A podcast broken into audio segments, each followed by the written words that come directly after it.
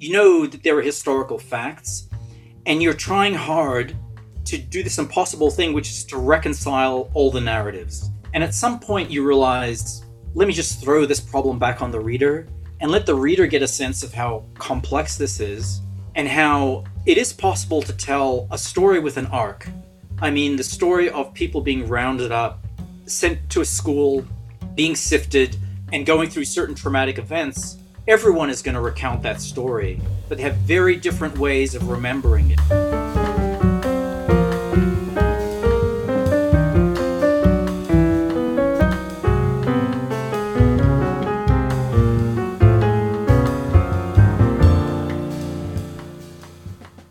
You're listening to Myself with Others, a podcast about the life of ideas on and off the page.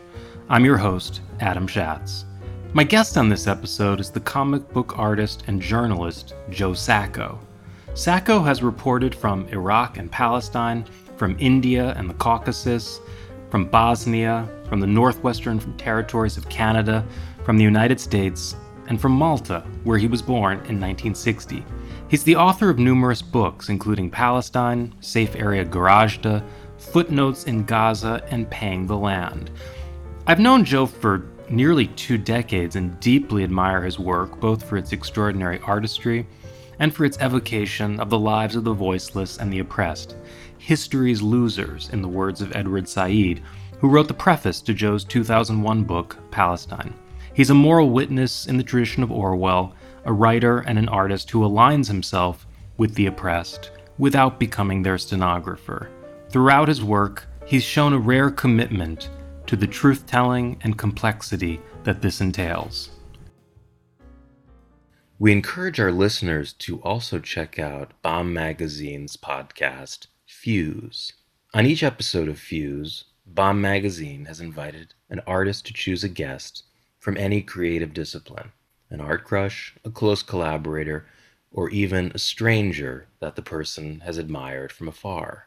The guests on the show include the writer, artist, and singer songwriter David Byrne, the sculptor and visual artist Simone Leigh, choreographer Miguel Gutierrez, the author and critic Maggie Nelson, the documentarian John Wilson, and others. Listen to Fuse today at bombmagazine.org. Joe, it's a pleasure to have you on the show. Thanks, Adam, and thanks for that uh, very kind introduction. When did you first start drawing? Probably around the age of six. My mother was in hospital, and my sister and I drew her a sort of full page comic book, and we stole a character from some British magazine, a character called Moonbeam. And after that, we just kept drawing she used that character and I used that character, and then we fought over who, basically, who stole it first, and uh, and we were both cartooning. She was uh, sort of my rival through my childhood, but I've been drawing, yeah, quite early on and, and continually. So, were you reading comic books when you were a kid? Yeah, I was reading. I was reading comic books. I was reading almost any comic book I could get my hand on, which didn't tend to be superhero comic books. They were more like uh, British westerns and uh, British war comics, and then stuff like Sergeant Rock, eventually Mad Magazine. That's the kind of things I would read. I mean, I, I, I just love the form. You've never really embraced the term graphic novel, and not least, I imagine, because your books aren't fiction. But a lot of so called graphic novels are memoirs based in fact, like Maus or Persepolis or Fun Home. So, what is your objection to the term graphic novel, at least as it applies to your own work? Well, I mean, you put your finger on it. I never think of my work as fiction. So, novel, graphic novel, implies fiction. But I've always sort of thought of it as a marketing term, a way of letting the public know that it's okay to buy these comic books because now they're graphic novels and we've got them un- under sort of the, they're between hardcovers now. So I just never I was never sold on on the terminology. But you know, it's a losing battle now. Everyone uses the word graphic novels, and if I want to explain what I do, I will use I will say I draw graphic novels because if you say comic books, right, so eventually you've basically surrendered to this marketing tool.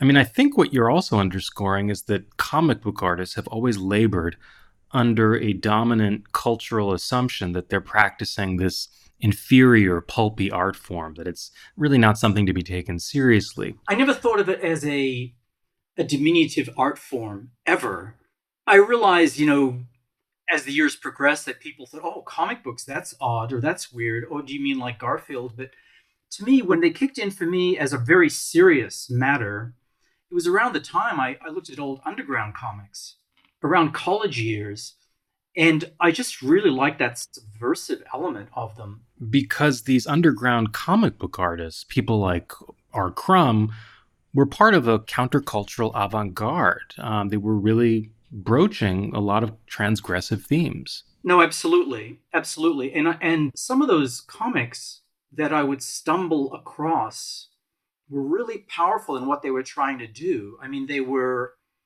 taking a pretty hard look at American history or American culture.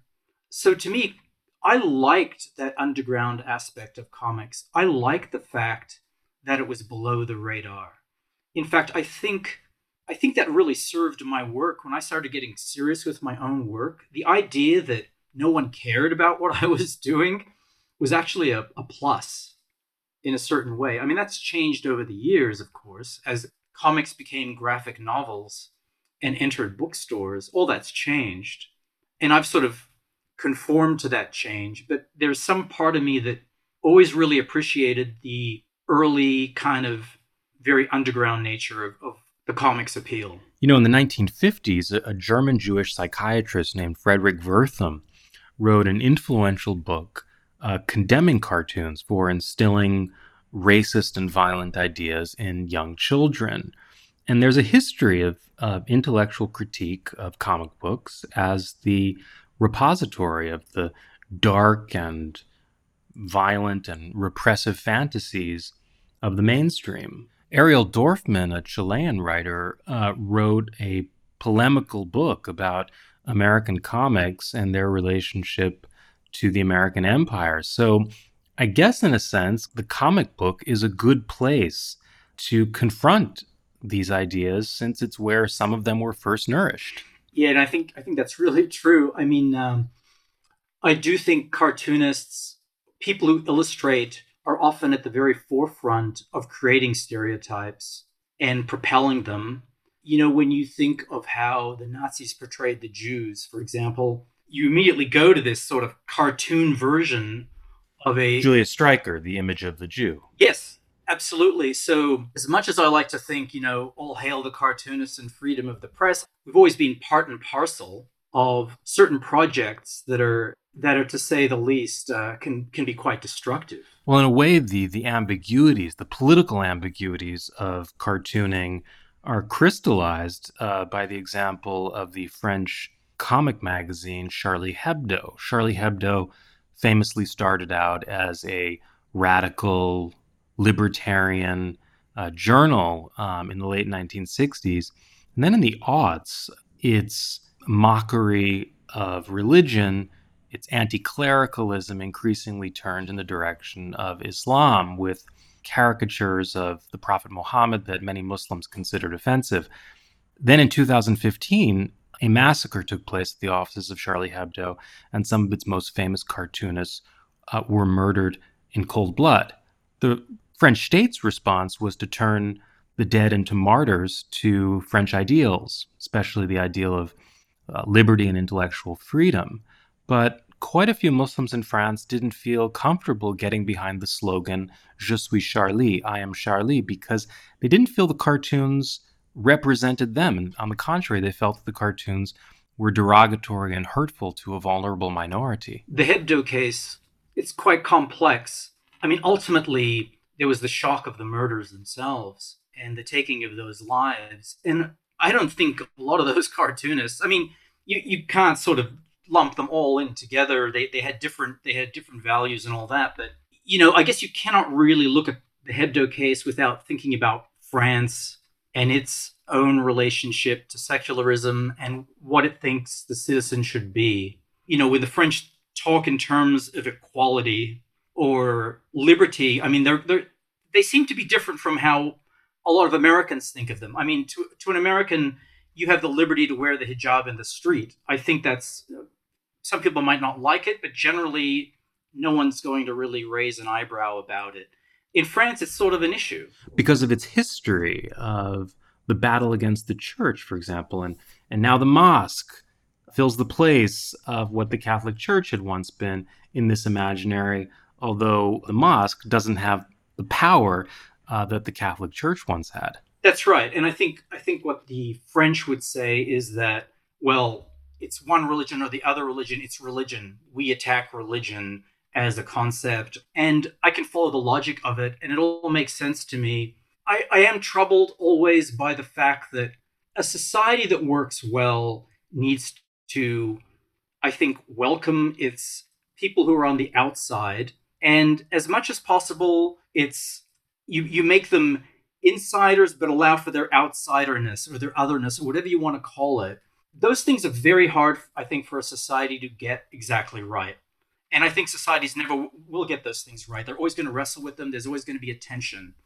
And sometimes the tension goes one way or the other or you know on the scale of things it, it goes in certain directions. And i think france has a lot of um, a lot of problems with its immigrants.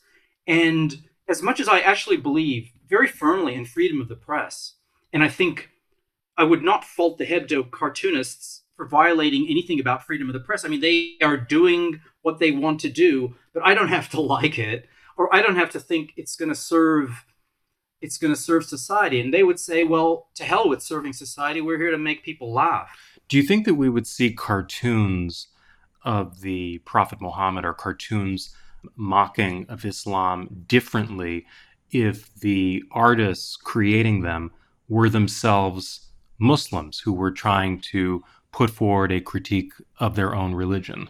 Yeah, absolutely. Absolutely. I mean, it's um so many things come up when I think about Hebdo. I mean, I'm I'm so shocked by what happened and so sorry about what happened, but I do worry about the role cartoonists think they have I mean, what responsibility do we have to the body politic?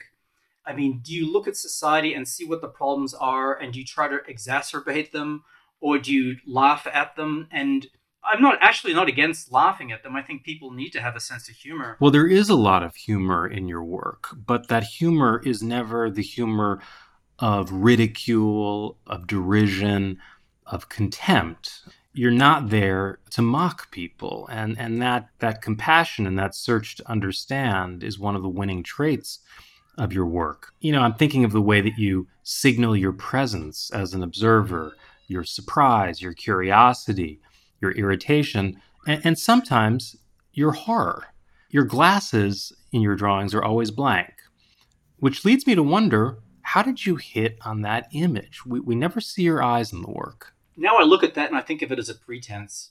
It's become an image for its own sake. I mean, it's it's part of my image now in my journalistic work. I think the original idea was I want to show some aspects of myself, but I don't want to show everything. And it was like a signal to the reader that they're not going to look they're not going to look at me completely. I'm not showing myself completely. And to me when you draw someone's eyes, that's the real place that's where the relationship happens with another person is in the eye is with the eyes i think is it also that in a sense we're placed in the position of your eyes that your eyes become our eyes when we're reading you. That's what some comics theorists have said but i wouldn't i wouldn't and i like it. I like the sound of that but i can't say that was the original impulse. The original impulse was just to sort of have a little distance between the reader and myself. There's there's a comics sort of scholar i guess uh, named um, Scott McCloud, and I think he said that even the way I draw myself as somewhat nondescript is a is a way of getting the reader to put my put themselves in my place. David Rieff, in a review of your book on Bosnia, writes, "Who would have imagined that the best dramatic evocation of the Bosnian catastrophe would turn out to be a book-length comic strip written by an American of Maltese origin?" who arrived in the Balkans only in late 1995 after the shooting had largely stopped and stayed just four weeks. Who would have imagined indeed? And yet, I suspect that your Maltese roots may have something to do with how you became the Joe Sacco we know. You were born in Australia in 1960, the son of Maltese immigrants. Uh, your father, an engineer, your mother, uh, a teacher. Perhaps you could talk about these Maltese roots. How did they play out in your family? And did you have a strong sense of Maltese identity growing up? You know, Australia was interesting in those in those days because especially where we were living, it was full of European immigrants. And there were a lot of Maltese in Australia. A lot of Maltese, like, you know, like immigrants, they you come to the country and you go to the places where other people like you are living. So actually our next door neighbor was also from Malta, and the man of the house was actually from the same village my dad and I were born in. I mean, a village of 800 people in Malta. So we had friends who were Maltese, but but but there were other peoples there. So it was like a little Malta almost when you arrived there. You, I mean, there were Maltese around, but there were. It was mainly. It was just pretty much European. In school, it was hard to find anyone who was Australian more than a couple of generations back. You met you met kids who were born in Australia, but almost always the parents were from Europe. And so the friends of the family, people who would come over, would be other European immigrants, basically. And the talk around the table between my parents and these people would be about the war. That was the commonality. Whether the person was German, Dutch, French, whatever, war was sort of the topic like what happened to you sort of thing. And so that stuff was swirling around me all the time. And I got quite used to this notion that you, you live in history. When you're hearing those stories all the time, it's not like all you're hearing is the stories of your dad coming home from work and what happened at work. It's like you hear about the 40s and, and the 30s and, and whatever it is. So, I mean, you heard some of those stories from your mother, who was a child when Mussolini invaded Ethiopia, bombing the highlands and gassing civilians. That's right. Well, both my parents lived through the war. I mean, I, I did end up telling my mother's story from the war, but my dad's story was just as harrowing. You know, you don't really, when you're an immigrant, you're not really thinking, oh, I'm a Maltese immigrant. It's just you're raised in a certain way. There was a certain discipline my dad, you know, you're you're really a product of uh, your parents in a lot of ways. As as you know, I guess that's not a, that's really a platitude, but you know, my dad, he was a apprentice at her, in with Her Majesty's Navy at the age of 14 during the war. He worked at the dockyard, and so he was a real Anglophile. He had really benefited from the British presence. That isn't the experience of all colonial people or colonized people, if you know what I mean. Um, but it was his. It was his. And he learned sort of a strict British discipline, and I really picked that up from him in a way. He was very, he wanted me to be an engineer, basically. And so he would give me mathematical problems to solve while he took a nap. I mean, he would write out these story problems. And I mean, my weekends were really doing physics experiments with him doing mathematical problems and then going off to play as or to draw. But but being supervised by him having him trying to shape me in his image was really a part of my upbringing. And i didn't become an engineer. Only later did i sort of rub up against that sort of thing. But as a child i just sort of went along with it. And i'd have to say you know it probably really aided me a lot. I was taught sort of discipline. I was taught to sit there and get something done on paper and then report back to my dad. The other thing about my upbringing that I think had to do with my mother was uh, she got a scholarship to go to the public school in Malta, and only 24 girls and 24 boys were admitted every year. So during the war, she went to school, and no matter what the bombing was like, she was going to continue going to school. And she did that. And she had sort of a more literary bent. And so my parents bought a lot of books. I mean, books sort of lined the walls. Even if they didn't read them, I think they almost wanted us to be around them. And that had a big, a pretty big impact too. Like just growing up with those sorts of things. Now, is that a Maltese upbringing? Not really. But it is the upbringing of people who had experienced the Second World War. People who experienced the Second World War, who'd struggled, who'd sort of made something of, of themselves, they both had a lot going against them because they were from villages in Malta. And in Malta, even people who live in the cities, five miles away, act differently to villagers. You know, and you can be held back if you're from a village, or in, in those days especially. Do you think it was hearing their stories of war that led you to develop an interest in storytelling? I don't know if it was the stories of war themselves that that uh, made me think about storytelling. It's just I was interested in what my parents were talking about, and those seemed like very big stories to me. I never imagined my life could be as big as theirs had been somehow. You know, they lived with the sweep of history. And so those things always interested me. History began to interest me. I began reading pretty deeply at a pretty young age just history books. I mean, you know, it's as a boy, first you start reading about war and then it just sort of gets into other stuff. Well, when you arrived in the States, you were 12. You were first in LA and then you got to Portland. I believe you had a history teacher named Hal Swafford.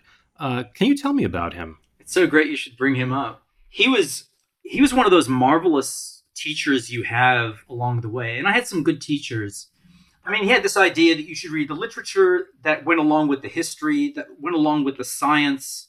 He believed in a pretty holistic way of, of treating education. But the thing that really sticks in my mind about him was he always wanted you to challenge what he was saying. He always used to sort of drum the side of his head and look at people with these kind of hot eyes and just say, think. Don't take what I'm saying as as a given and I got to say, I mean, growing up in the 70s in America was probably the right time to go to school because there were a lot of teachers who were from that 60s generation who had objected to the war in Vietnam. And they were a little more, they weren't, they hadn't bought the whole American project themselves.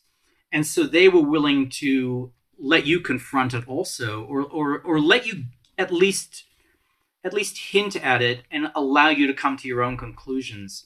And Swafford made a big difference. What were you reading with Swafford? Do you remember any of the history books he assigned to you? I mean, we, we basically read, it was like 10th grade. And we were basically reading standard, it's just the standard text and readings from different things. It wasn't anything, I don't think it was anything really unusual. It was more the questioning approach that he promoted. It was the questioning approach, definitely. And the fact that he sort of affirmed that your love of history was okay. When most kids even i mean kids sort of hate history you know. I, I have never really got my head into that because I, I cannot even imagine how anyone could find history boring. Right. I mean that does reflect a certain american attitude about the past. Yeah i think that's that's really true. I mean history's sort of the, the throwaway stuff. You know it's the stuff you edit out if you want to talk about what's going on now. You went to the University of Oregon and began to work as a journalist after your studies, but found it exceedingly boring. Were you at that time feeling the pull of cartooning? Were you drawing then? Did you have a sense that you could do a different kind of journalism and reportage that involved illustration? I got out of um, journalism school and I couldn't find a journalism job. And I really wanted to be like a hard news reporter. That's what I studied. I, I studied to be a reporter. When I finally did get jobs in journalism, they were really the most lame ass kind of stuff you could imagine I mean, I was working for city magazines that were really advertiser oriented, where when the ad salesman would uh, sell an ad, he'd drop a business card and say, This guy bought an ad, you might want to write a story about his business.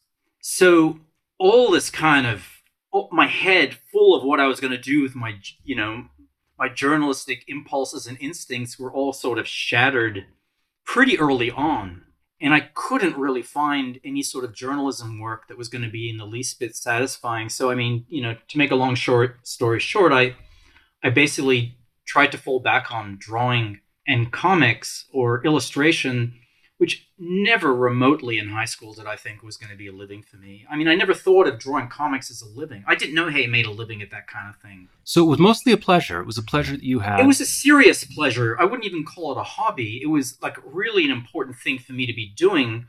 I'm not sure I actually thought in terms of a career. I never thought in terms of a career. It was just like an important thing I would do in my spare time. I ended up in Berlin doing rock posters album covers and all that kind of stuff, and trying to do some comics.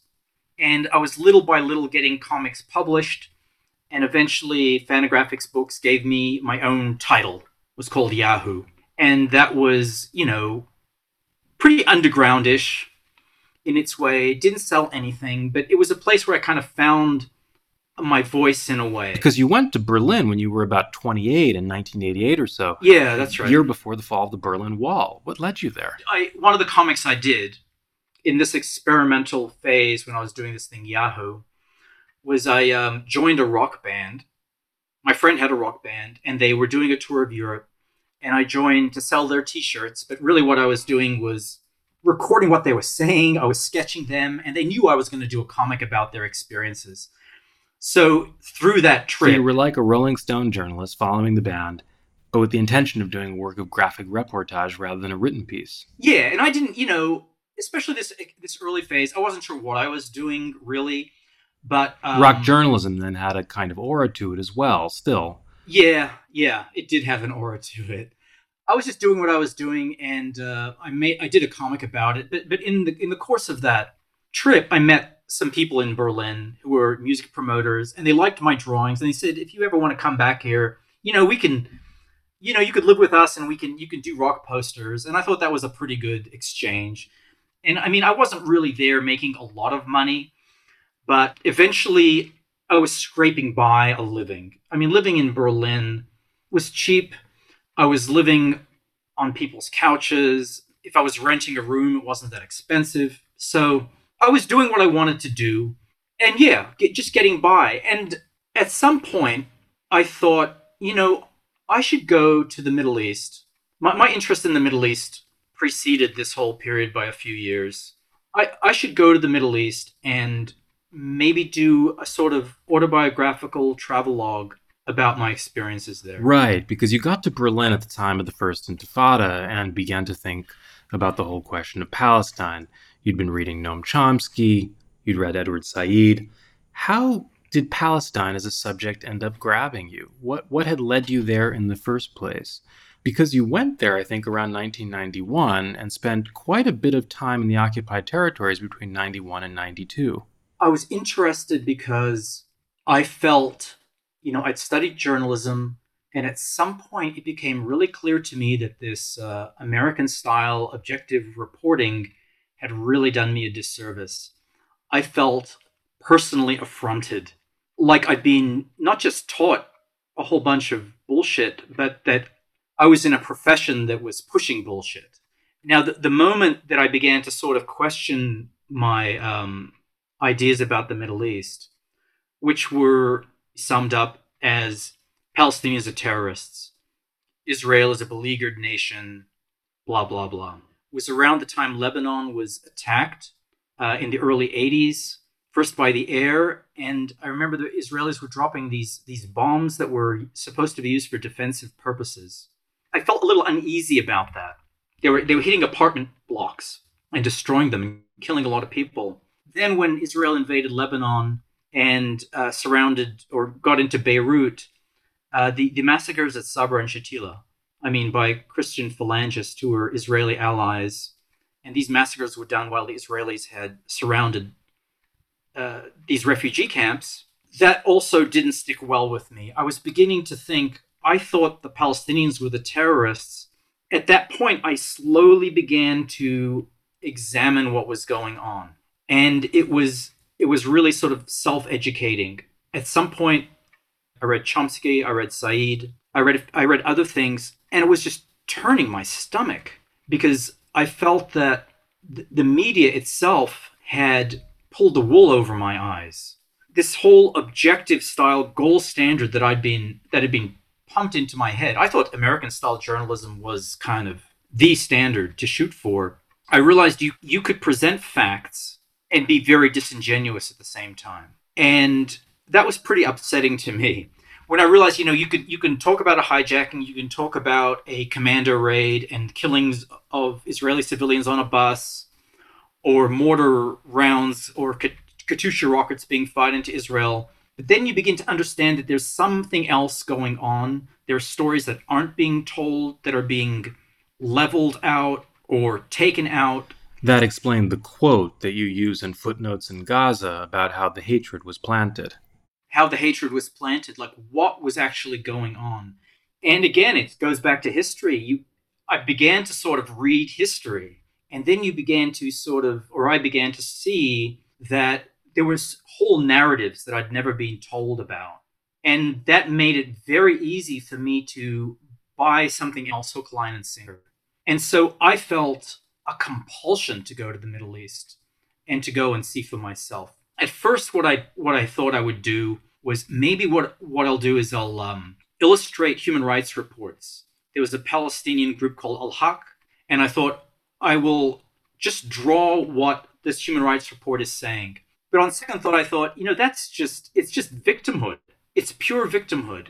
And I realized I should go myself and actually talk to people and not just sort of elevate them as as martyrs or victims with a capital V. Which would be no better in a way than just depicting them as terrorists.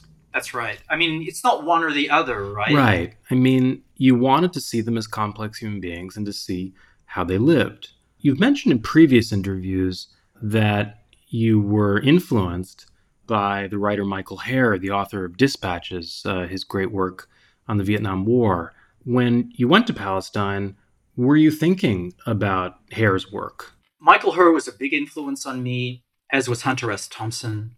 And those people who really felt something deeply and really understood the complexities, but weren't about making something very dry either. I mean, you know, if you, if you, read Hunter S. Thompson, you realize the guy actually knows about electoral politics. He knows it very deeply, but he also really cares about it. There's a real passion for it they were influences, but it's not as if I was looking at them and saying, I want to do something like Michael Herr or Hunter S. Thompson.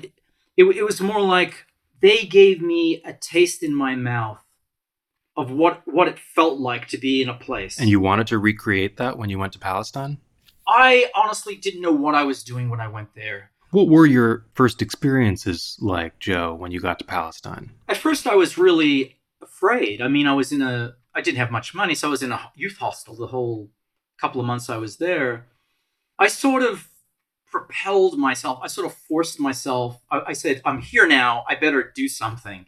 So at first, I just got to know Jerusalem going around, and something's always going on. So it wasn't like it was. The action finds you. You don't have to find the action. The action sort of finds you, and yeah, exactly. But at some point, I just would get into a taxi, those sort of shared taxis that were going to places and just go to some random city that I didn't know anything about. And often I'd get into a conversation with someone in the taxi, like, What are you doing going to Nablus? or else I would just arrive, get out of the taxi, and someone, I mean, invariably, someone would just come up to me and say, What are you doing here? And I'd say, I just came to see how you, you live, how life is like, you know, under occupation.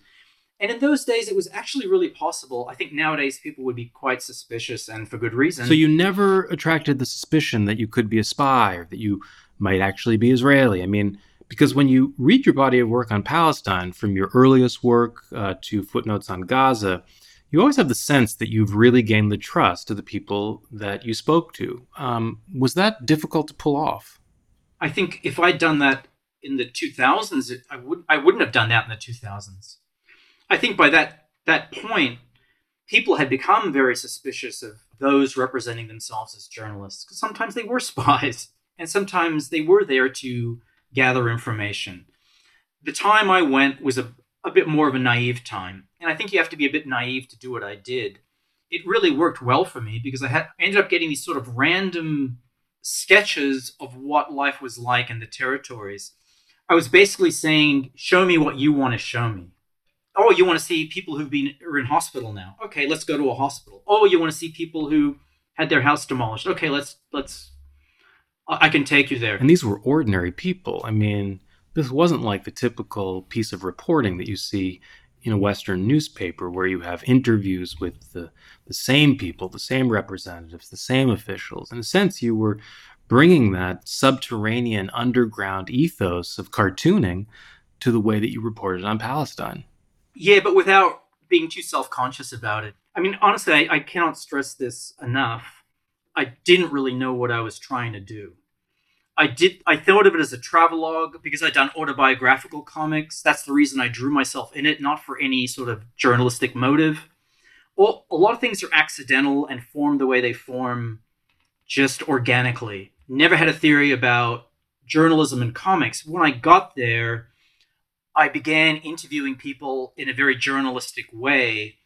And little by little, I began to see my approach as journalistic because then you begin to think of, okay, well, I've seen people who've had their olive trees cut. I've talked to people who've had their houses demolished. What other pieces of this jigsaw puzzle do I need to acquire to make this picture complete? You begin to think like that. And that's more like a journalist would think. But that sort of developed basically because I'd studied journalism. But the good thing about doing those sort of random interviews where you randomly are chosen by a random person is it's not a fixer. And I have nothing against fixers, but they will take you to people. You wrote a whole book on a Bosnian fixer. That's right. But they will take you to people who are eloquent, who have their patois down, all that. And there's something to be said for just throwing yourself into the mix and letting people sort you out. And that's what that's what Palestine was about. And I'm so in a way, it was your journalistic baptism. It was, and I look at that book with a lot of affection. I could never duplicate it. I could never duplicate that naivete because I'm not that person anymore.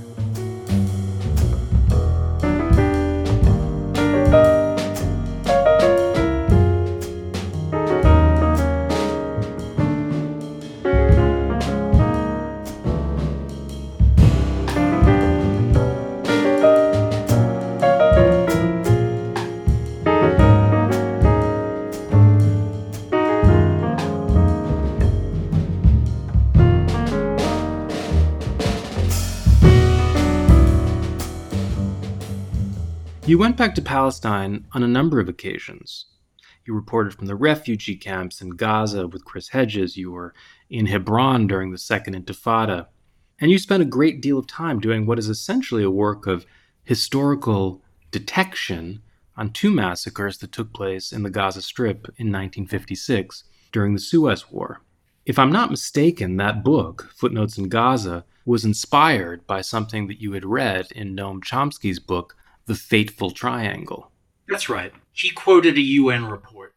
And that's all he did. I mean, that's what he does. He takes what's in the record and he quotes from it.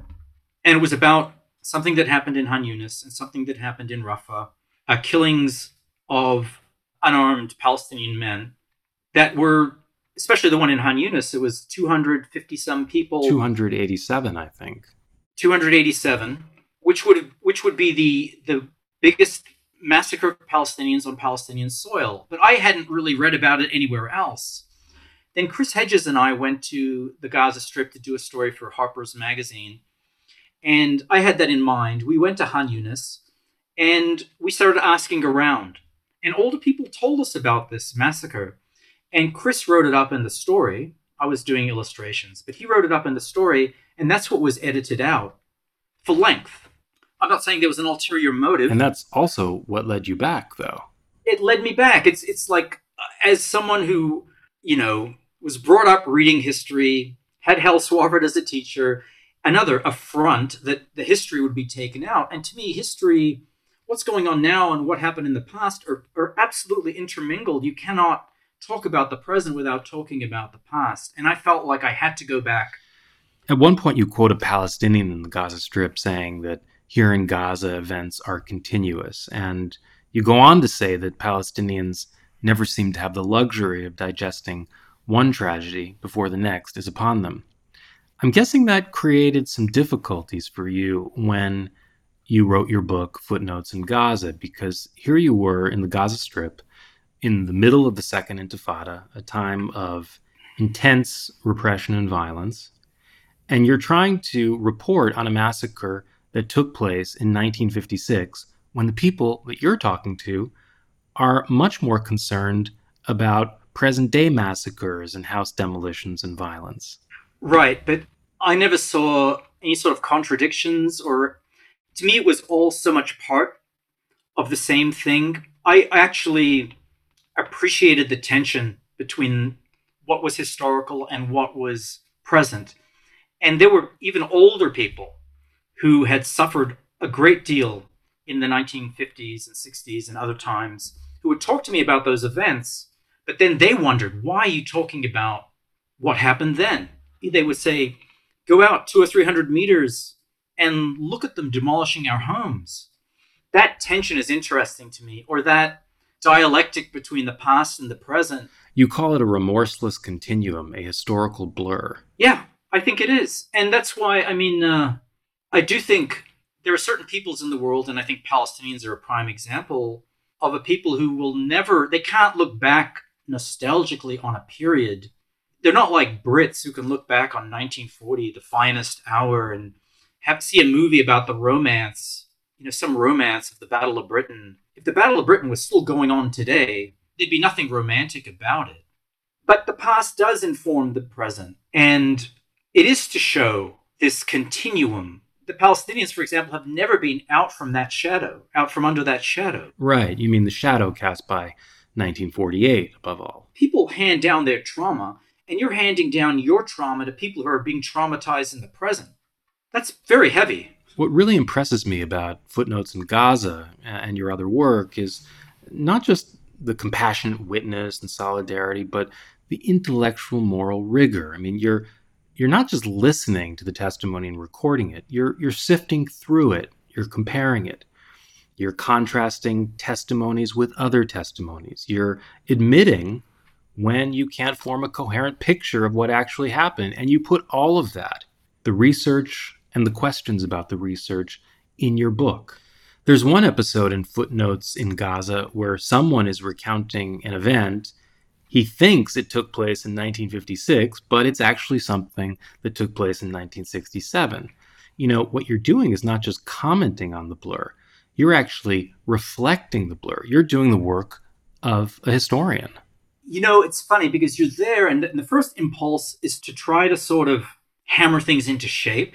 You know that there are historical facts, and you're trying hard to do this impossible thing, which is to reconcile all the narratives. And at some point, you realize, let me just throw this problem back on the reader and let the reader get a sense of how complex this is and how it is possible to tell a story with an arc. I mean, the story of people being rounded up, sent to a school, being sifted, and going through certain traumatic events. Everyone is going to recount that story, but they have very different ways of remembering it. And I think, you know, basically, there comes a point when you say, that's okay. The, the arc of the story is still there, let these narratives butt up against each other. They're still going in the same direction. And competing narratives. And so, in a sense, a work like this is taking part in that struggle over memory. Yeah. It's uh right. You're not trying to say that one narrative is the true narrative. And I have no problem with the competing narratives. I'm not trying to You're not trying to say that one narrative is the sole narrative. No. I think as you the word used blur, there's a blurred narrative I'm interested in just presenting what I heard. If something was obviously outside of the spectrum of what other people are saying, I'm a little more suspicious. There's a real ethics, I think, to the kind of work that you do. And to me, it's summed up in this passage that I'd like to read. You write, I chiefly concerned myself with those who seldom get a hearing, and I don't feel it's incumbent on me to balance their voices with the well crafted apologetics of the powerful. The powerful are generally excellently served by the mainstream media or propaganda organs. The powerful should be quoted, yes, but to measure their pronouncements against the truth, not to obscure it. Now, while you do very much center the voices of the voiceless and the oppressed, and chronicle experiences that have been ignored or suppressed, you're not blind to the flaws of your subjects, and you do write about the ways in which the cruelty they have experienced has also damaged them, impaired their moral faculties, led them to long for revenge, even to rejoice in cruelty. I'm thinking of a scene in Footnotes in Gaza when a group of American soldiers had been captured and killed in Iraq. This is around the time of the beginning of the American invasion of Iraq. And your Palestinian acquaintances take some real delight in this. And you say, I balk at the footage of the bodies. It disturbs me and we see you to the side of your Palestinian interlocutors, it's clear that at that point you don't really feel at one with them. Yeah, that's that's true. I've learned not to expect you can't expect the traumatized to be angels. But some people would admit your point that you can't expect the oppressed to be paragons of virtue, but they wouldn't include those scenes. They'd simply ignore them. So there wouldn't be the scene of you, the witness, listening and feeling that sense of discomfort and unease. And I think that's what makes it so striking. Well, I'm not an activist.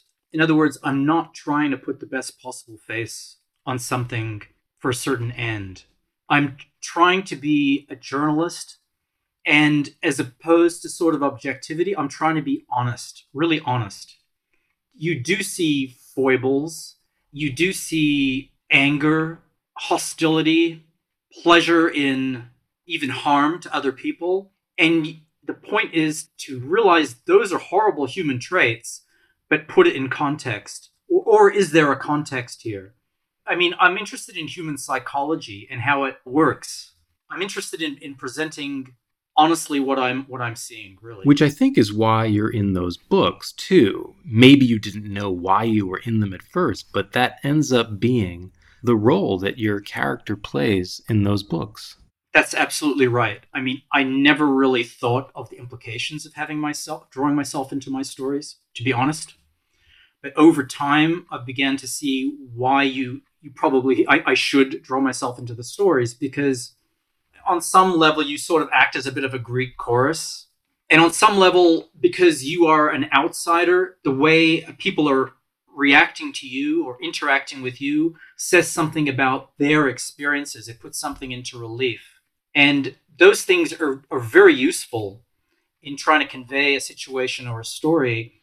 And to me, it's a wonder in a way that journalists write themselves out of stories. Not the new journalists, of course. But the new journalists are, the new journalists gave me, let's say this. It gave you permission to do the kind of work that you do in some ways, didn't it? Permission, but also here's the other thing about the new journalists they are incredibly readable. They're entertaining, and I don't and I I use that word with very deliberately.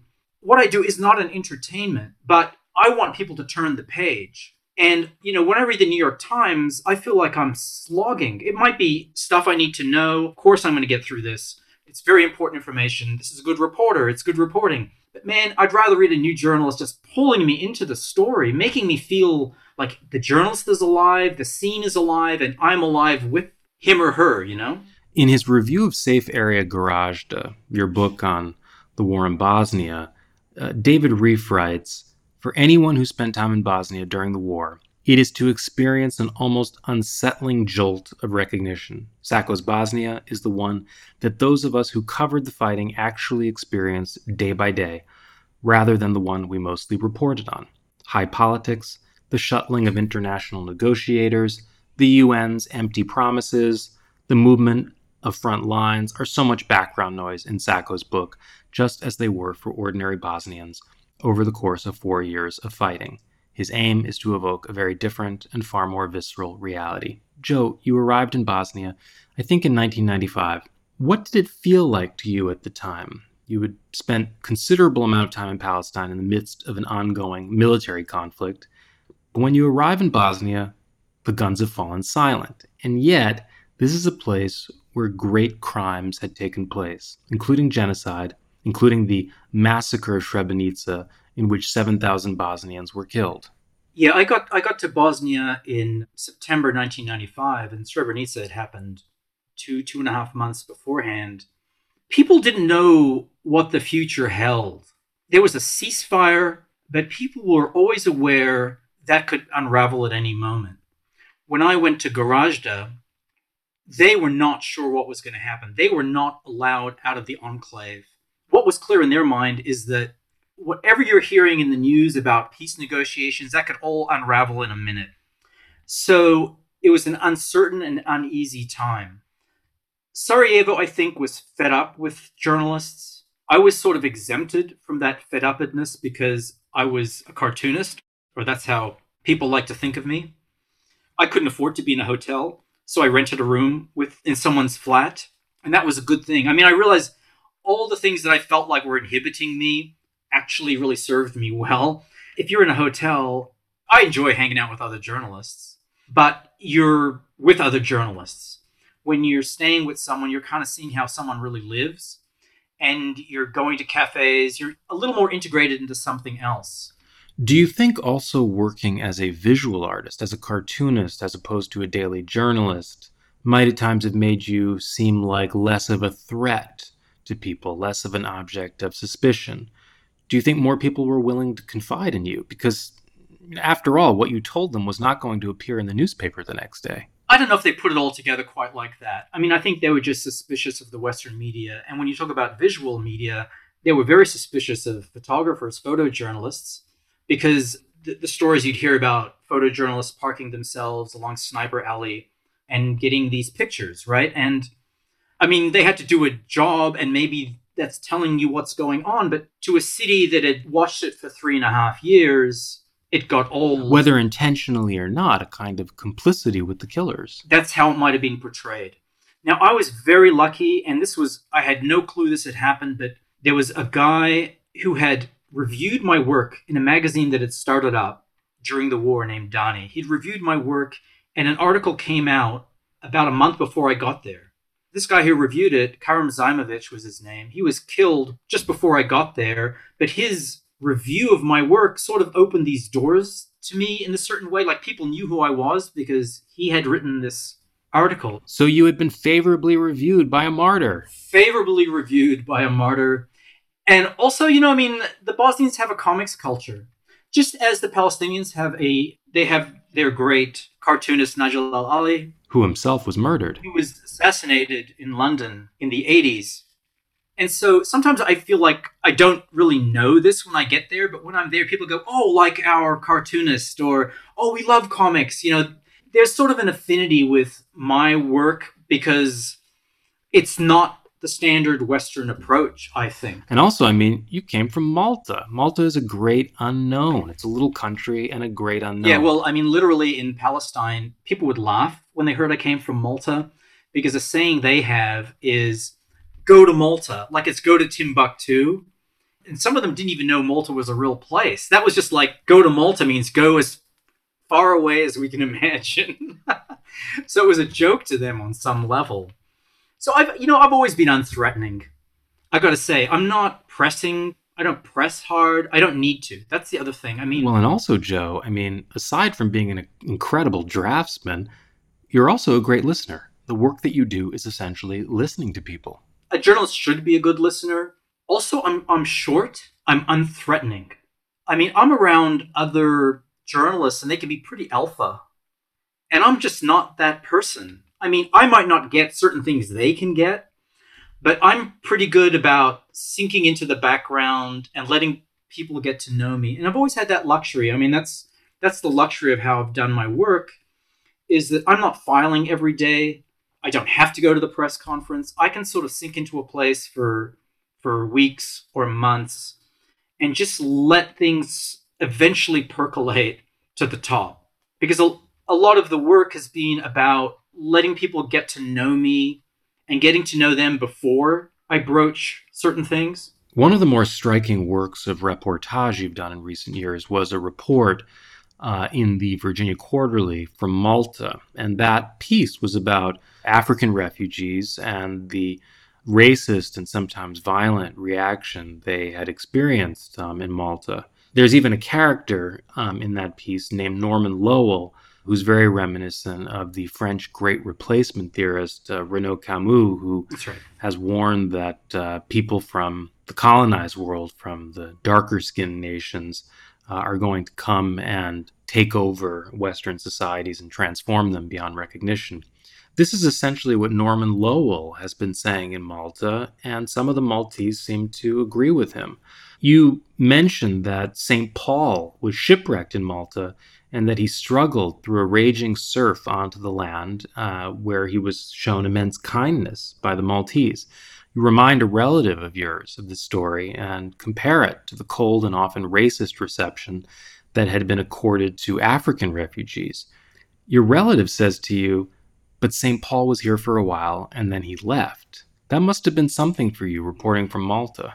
Yeah, thank you. It was um, disappointing on, on a certain personal level.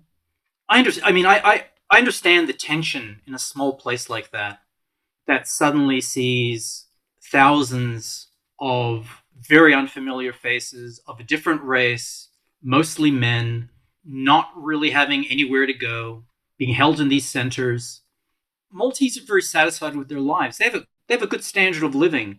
any people do not like to see good standard of living and a comfortable life being unsettled in any way. And imperiled by people who do not look like them or speak the same language. Different language, different skin color, all that.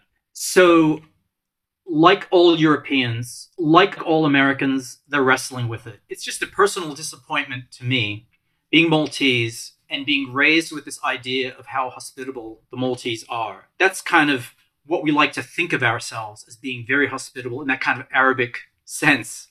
It's it's unfortunate to see that, but it's just the reality is how the world is now.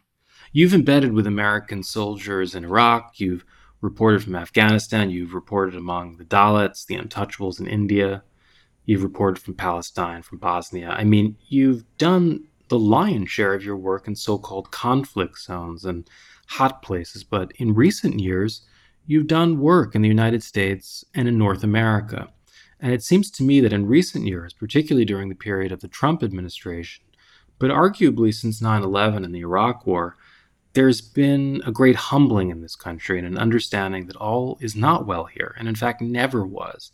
In 2012, you published with the journalist Chris Hedges a book called Days of Destruction, Days of Revolt, a portrait of an American unraveling. And you're looking at urban decline, violence and drug use in Camden, despair among Native Americans in South Dakota, unemployed miners in West Virginia. It's a very prescient portrait of America at the height of the Obama era how did this book come about? That book came about because I think Chris uh, Chris Hedges was here on a book tour. We met in Bosnia. We're old friends, and we'd uh, reported in Gaza together. Uh, we were sitting at a bar having a drink, and we were just talking about the state of affairs in America. And just over a drink, we said, "Let's let's do a book together."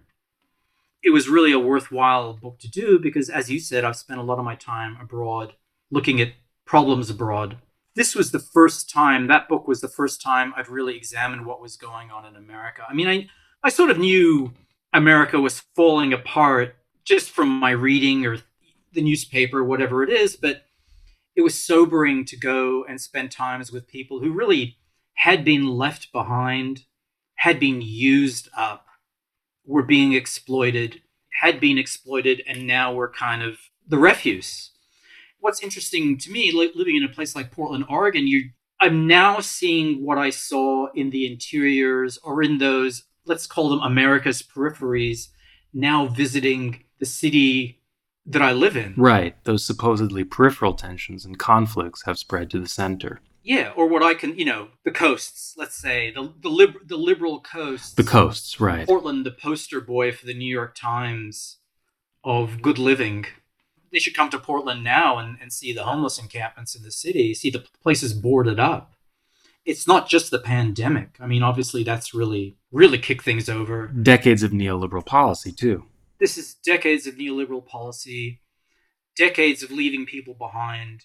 And yeah, America does not put people first. One of the characters in Days of Destruction, Days of Revolt, is a young Native American man who becomes a, a meth user and dealer. His story is truly ghastly. And he's both a victim and a perpetrator. And in your recent book, uh, published in 2020, Paying the Land, uh, you've chronicled the recent history of the indigenous tribes in northwestern Canada. One of the groups is called the Dene. And in, in, in the first part of Paying the Land, we read about the pervasiveness of drug and alcohol addiction and of sexual abuse in the Dene community. But then we flip the page to another part of the book and we learn about the horror of the atrocities visited upon this community, and we begin to understand better how this community has turned in on itself after all this trauma. And the story that I'm referring to, of course, is the so called residential schools where thousands of indigenous children were sent, basically kidnapped from their families to be educated by Catholic nuns. Their heads shaved, they became numbers rather than names, and the aim was to educate the Indian out of them. I think this was later described by the Canadian government as an act of cultural genocide. How did you end up reporting on the history of the Dene? I was trying to get away from conflict. I was trying to get away from drawing the AK 47 ever again. And I was looking for another topic. And of course, the climate climate interests me. What's happening with the climate? but I thought I'd, I'd just approach it a bit. And there's the whole struggle over the pipeline there. Of That's course. right. And the That's it. uh, Dene have different points of view on it. There are some who support it, and there are others who oppose it. Right. And I thought I'd do a, a story about indigenous people and where resources are extracted. Indigenous people are always the first who are impacted by resource extraction. But of course, resource extraction can be a kind of slow violence that is as lethal in its own way as an AK 47. That's what I wanted to go see. And of course, I always go into all my stories. I, I hate to admit this, but with certain. Idée fixe, there's Yes. or some notion of what's driving the conflict because you end up with a very complex portrait. I mean, there's nothing. Right. And I wasn't looking for a complex portrait. I was looking for what do indigenous people think of resource extraction? And in my own head, I'm thinking indigenous people are against resource extraction. I mean, as much as I read about the subject, the problem is a lot of what you read is by activists, and they tend to give you a certain slant. When I got there, I realized it was much more complicated than that, that there were conflicts within the communities about resource extraction, how far to go, where it was going to lead, and between communities that had completely different ideas of how far to go with it, or even to whether to do it. So already the, the, the narrative was being complicated, but then I was sort of told stay away from the whole residential school thing because that's trauma. And you know what? I was, I'll be honest, I thought this was going to be a short magazine piece, and it was a short magazine piece, but I I couldn't stay away from residential schools because it was the elephant in the room. You began to understand how residential schools ties in with the loss of land or the loss of culture and how basically the Canadian government wanted to control the land and to control the land you have to control the people on it and if you can if you can separate them from the land. Now there are different ways of doing that. In palestine it's like getting rid of them. In canada the way to separate them from the land is to destroy their culture. And I think it's also tied in with the Canadian government's idea of quote unquote progress, right? Progress in turning them into just ordinary Canadians. that's absolutely true. Of course it's that's not that's not only a canadian thing i think various societies Well, it's very much a settler It's a- colonial. It's a settler colonial thing. It's a civilizing mission. Yes, it's about progress. And that is not how the Dene thought of themselves or thought what their future should be. But of course, the Canadian government had cut people from the land, cut them from their culture. Their culture was all based on the land. And that has severely damaged those communities. So you can look at these problems on if you go to Canada now, you can look at problems with indigenous communities. You can see the alcoholism, the drug use, domestic abuse. If that's where your story ends, you're not doing the story any sort of service at all. That's why history is important and that's why the residential school system it had to be a big part of the story. And what's historically significant is very often what's invisible to the naked eye. You don't see the residential school, you see the symptoms of it many years later. That's it. You see symptoms, you see someone on the street drunk. You don't see colonialism. And I think that's what was interesting to me was I realized this was a much bigger story. This is not just about people and resource extraction. That is a part of it. It's a deeper story about how colonialism works and how colonialism unfolds over the generations. And I, I it went from being basically a magazine piece to being a book. And I realized I had to get back. I had to do I had to go back a second time and really try to probe much more deeply into this. Do you feel that your work as an artist has evolved in recent years? It's it's my sense from looking at it that it's become much denser, that there's more going on on the page than in your earlier work, that it's become more painterly. I think over time I've tried to learn how to draw more representationally. If you look at my early drawings like from Palestine, there's an aspect of caricature. To be fair to myself, I never studied how to draw. I was influenced by the undergrounds. I've always had sort of a grotesque lens with which to view humanity, probably because of some of the, fine artists I like, like Bruegel. There's a bit of a grotesque element there that's appealing to me somehow.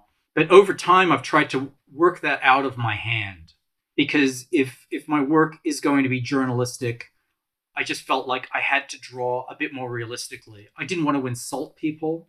I wanted to represent them more accurately. And you know what? The truth is, I'm never going to get that cartoony look out of my hand. It is maybe more painterly, is your way of putting it, but I'm never going to draw really accurately as much as I even try to.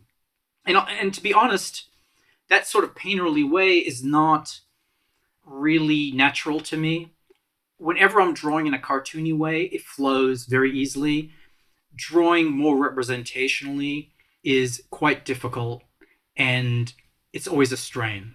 In many of your books, there's a fixer. There's someone who's showing you around a place that you don't know and where you might even feel otherwise unwelcome. What do you feel is your responsibility to those subjects? Do they ever comment on how they're depicted in your work?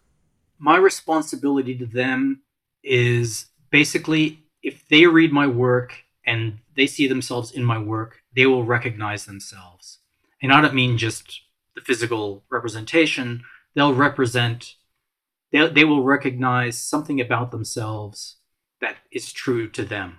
It might not always be flattering, but they'll know it's not made up. That's my responsibility to them as individuals. And my responsibility is to try to tell their story as best I can. And you know, you, you said something earlier, and even I've used this sort of formulation, which I don't really like anymore. It's that uh, give voice to the voiceless. I've always, I, am starting to feel. It's become a very canned notion, of course, and can sometimes be a very romantic idea of what it's like to be oppressed. Yeah, and it, but, but it also has this sort of um, savior. There's a charity. Yeah, sounds like charity. The, the white savior. Yeah, yeah. It's, got this sort of patronizing aspect about it, and I don't like it now. I mean, I prefer to lend an ear to people who do well. I, I don't know the formulation I'd use, but it's lending an ear to people who do have a voice. They talk amongst themselves. We just don't listen. It's listening that's the most important thing. So my responsibility is to is to listen and to try to capture something of their lives and experiences. You know, what an outsider can capture, what they've allowed me to capture. And I'm often very lucky in this is is that often people will tell me things in such a way that will basically help me frame what I'm doing. Uh, for example, in the book Paying the Land, it starts with Paul Andrew telling me about life on the land when he was young. Now, the reason we had that interview was so he could tell me about residential schools. But he started talking to me about what life was like on the land.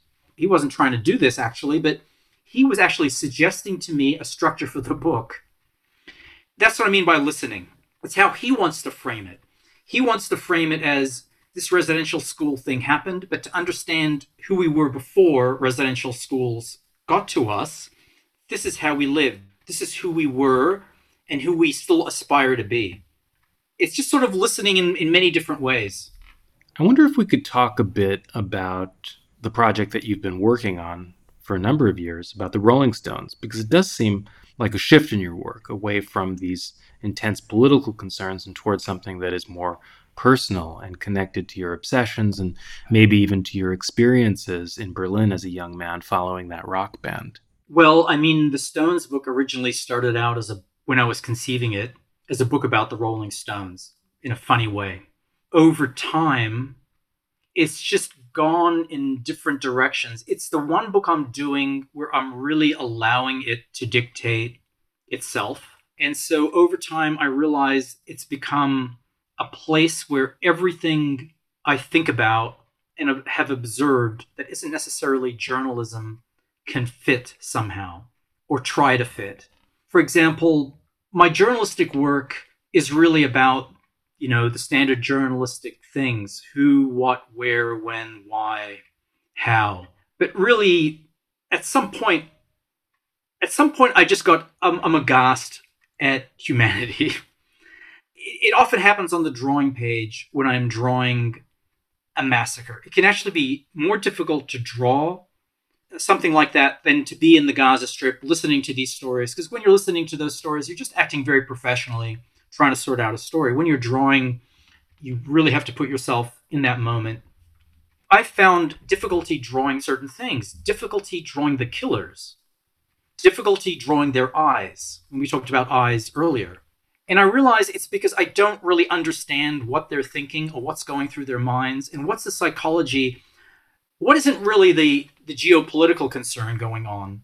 What's going on in that individual's mind when he's pulling the trigger, internally and morally? And that's not often a journalistic question. And so some of this stuff, which has been troubling me a lot over time, over the course of my career, is ending up in this book. Not so much answering a lot of those questions, because I'm not sure if I'll ever have the answers to them, but to bringing those questions up and to teasing over them. Well, you've occasionally sent me images that you've been working on from this book, and what's impressed me about those images is how wild and free and even surreal they seem. It looks as though you're channeling some of your craziest, darkest impulses and just fearlessly putting them on the page, which I imagine you couldn't have done as easily at an earlier point in your career. Well, the funny thing is, I mean, we talked about the whole graphic novel debate. And once comics became graphic novels, that was very good for me. I'm one of those people who really benefited from a certain clout that came to the graphic novel. My books are in universities, you know, they're being taught in schools, they're well regarded. They're reviewed in the New York Times. You're legit now. I'm legit, and I, I don't, I can't say I hate it, but there's something about me that really strains against that, and just remembers that old time when I loved the underground comics. I loved the fact that no one was paying attention, and I could do what I want, and that's kind of what this book is. It's absolutely free. It's liberating. It's fun. I feel like I'm seven years old again drawing when I'm, you know, when I first started out. It's every day is a joy. And you have to understand, I mean, I love doing what I do. Even my, I love doing my journalistic work, but it can be difficult to spend three or four or five years drawing one sort of look, one sort of architecture, one sort of vehicle. That can be hard to do day in, day out. You have to be quite disciplined to do that. You can't sort of go out of certain bounds especially if it's journalistic work, I really need to go out of bounds again and to let my freak flag fly. I mean, let's just say that. And this is it. Well, Joe, I can't wait to see it. And it has been such a pleasure uh, to talk to you. Thanks so much for joining me. Thank you, Adam. A real pleasure talking to you.